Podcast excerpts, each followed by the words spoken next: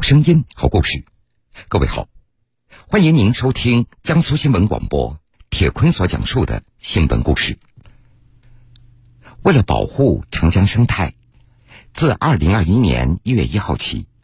长江流域重点水域实行10年禁渔，禁止天然渔业资源的生产性捕捞。近日，四川攀枝花警方披露了一起长江流域非法捕捞水产品案，犯罪嫌疑人在长江流域雅龙江支流非法捕捞野生鱼，利用社交软件销售野生鱼类超过 3.6 万斤，涉案金额超过470万元。今年2月，已经有35人被移送检察机关起诉。事情还要从去年4月初说起。当时，四川省攀枝花市公安局东区分局接到线报，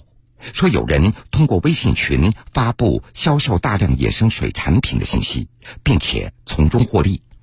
接报以后，警方迅速对该线索涉及地域进行全方位的摸排核查，并联系当地民间志愿者组织来获取更多的线索。攀枝花市公安局东区分局森林警察大队民警，志愿者向公安机关提供了嫌疑人利用手机微信朋友圈发布了关于销售野生鱼的图片及视频。在侦办的过程中，警方发现涉嫌售卖野生水产品的犯罪嫌疑人段某，为了躲避打击，一方面他必须经过熟人介绍才能购买，另一方面他也在线下的实体店来销售，并且经常变更实体店的地址。为了获取嫌疑人犯罪的证据，侦查民警伪装成有意购买的顾客，反复的尝试，最终成功加入犯罪嫌疑人在社交软件上组织的所谓的购买交流群。侦查员作为顾客进入段某的客户群，侦查员进群以后，发现嫌疑人渔获主要来源于二滩库区自然水域，月销售不低于2-3千斤。通过对群内客户与段某的购买野生鱼的聊天方式，分析长期在其手中购买的野生鱼大概有40-50人。去年5月，攀枝花市公安局东区分局成立非法捕捞水产品案专案组，对案件开展全面的侦查。经侦查发现，段某每次通过手机微信朋友圈发布销售野生鱼的相关信息，发布的信息配有微信系统的具体时间。侦查员利用每一次发布的信息时间节点，最终突出了犯罪嫌疑人。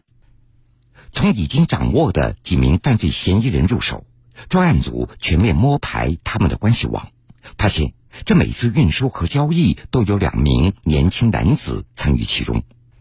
经过进一步的侦查，谢某某和曲某某进入了专案组的视线，警方决定对这起案件展开收网行动。经过连夜的部署和安排，专案组民警在犯罪嫌疑人可能出入的地点以及非法水产品交易处蹲点设伏。嫌疑人谢某某与段某在交货的时候被警方当场抓获。中午时分，另外一个抓捕组在交警的协助下，在岔河大桥当场抓获嫌疑人曲某某的运货车，人赃俱获。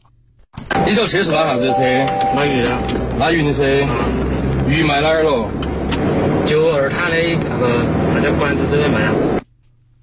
通过曲某某的交代，警方巡线查获了刚刚进行非法水产品交易的一家饭店，并且在饭店的几个鱼池内发现野生鱼200多斤。鱼钱哪儿的？从这头的嘛。啊。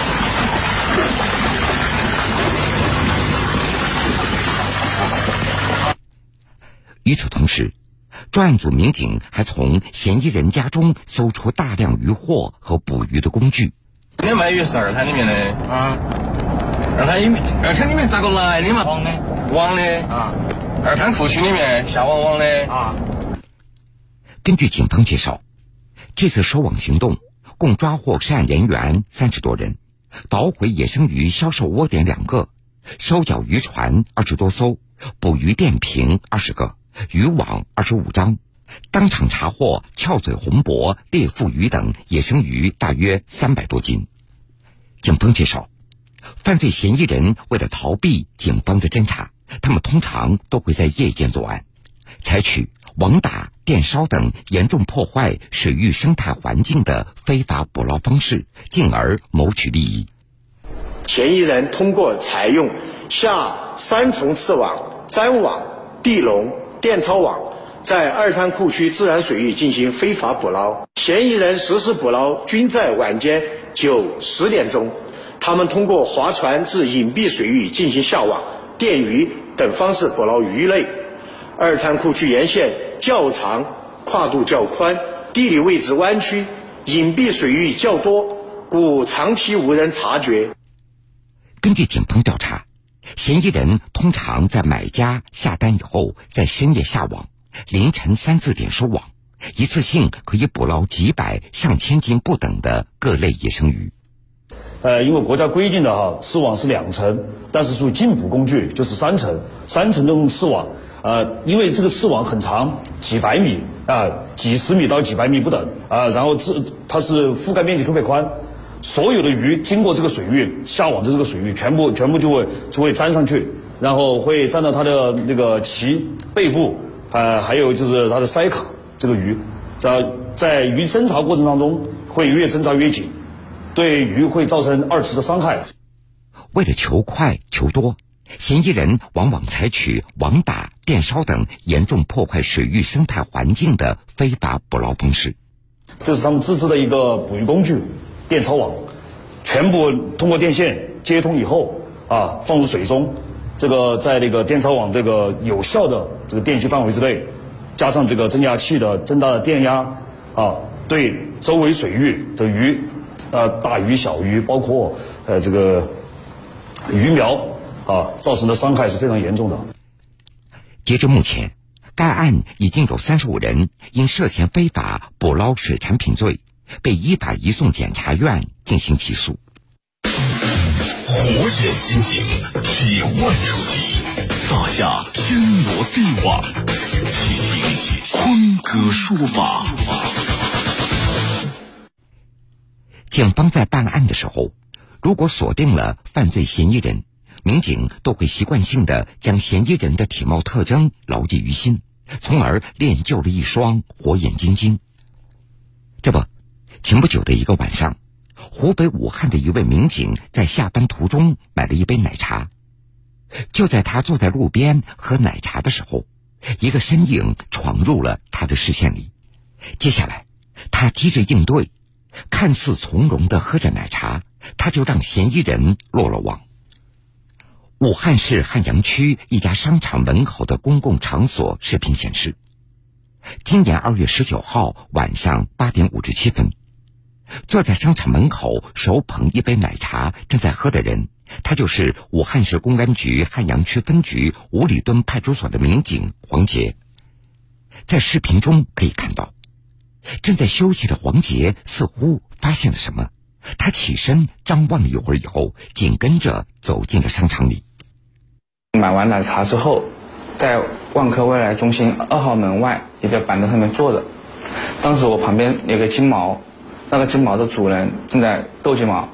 这时候走来一个黑衣男子，他当时也来斗金毛，然后我当时瞟了他一眼，我发现这一个人很像今天我下午追监控的那一个人。看到这名黑衣男子以后，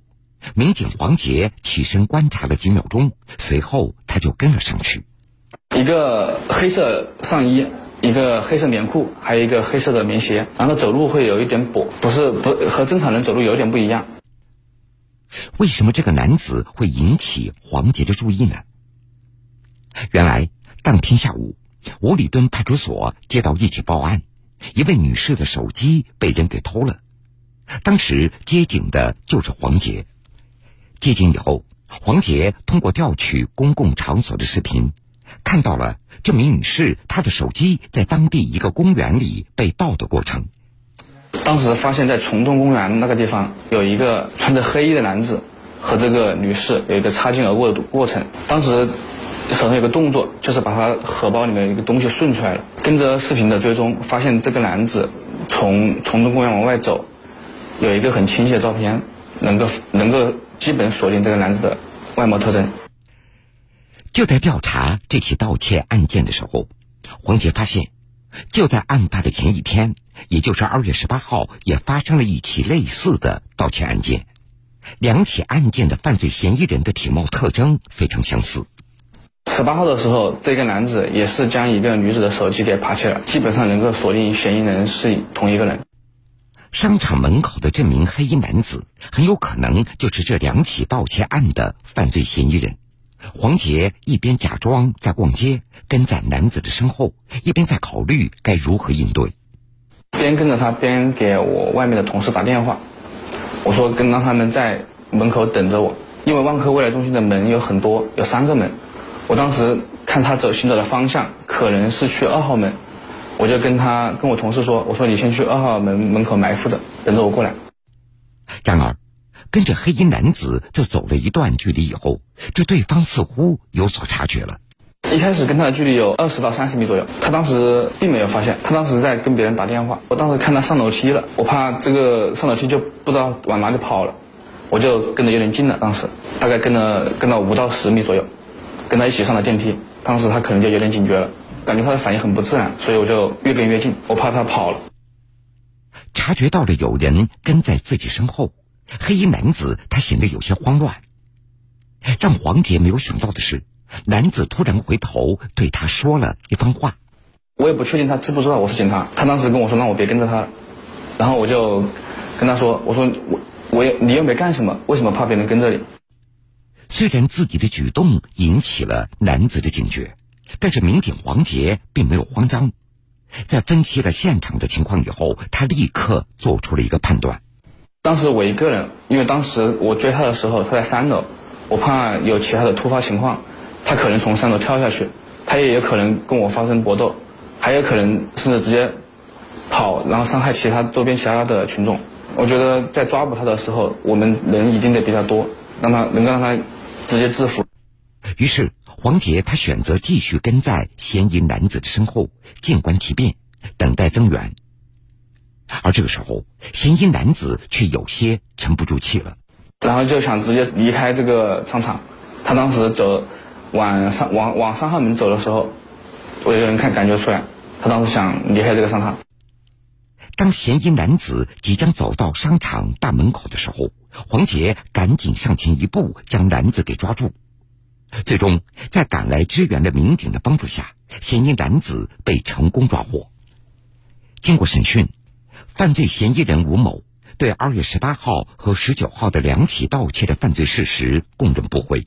目前案件还在进一步的侦办中。好了，各位，这个时间段的新闻故事铁坤先为各位讲说到这儿，半点之后新闻故事精彩继续。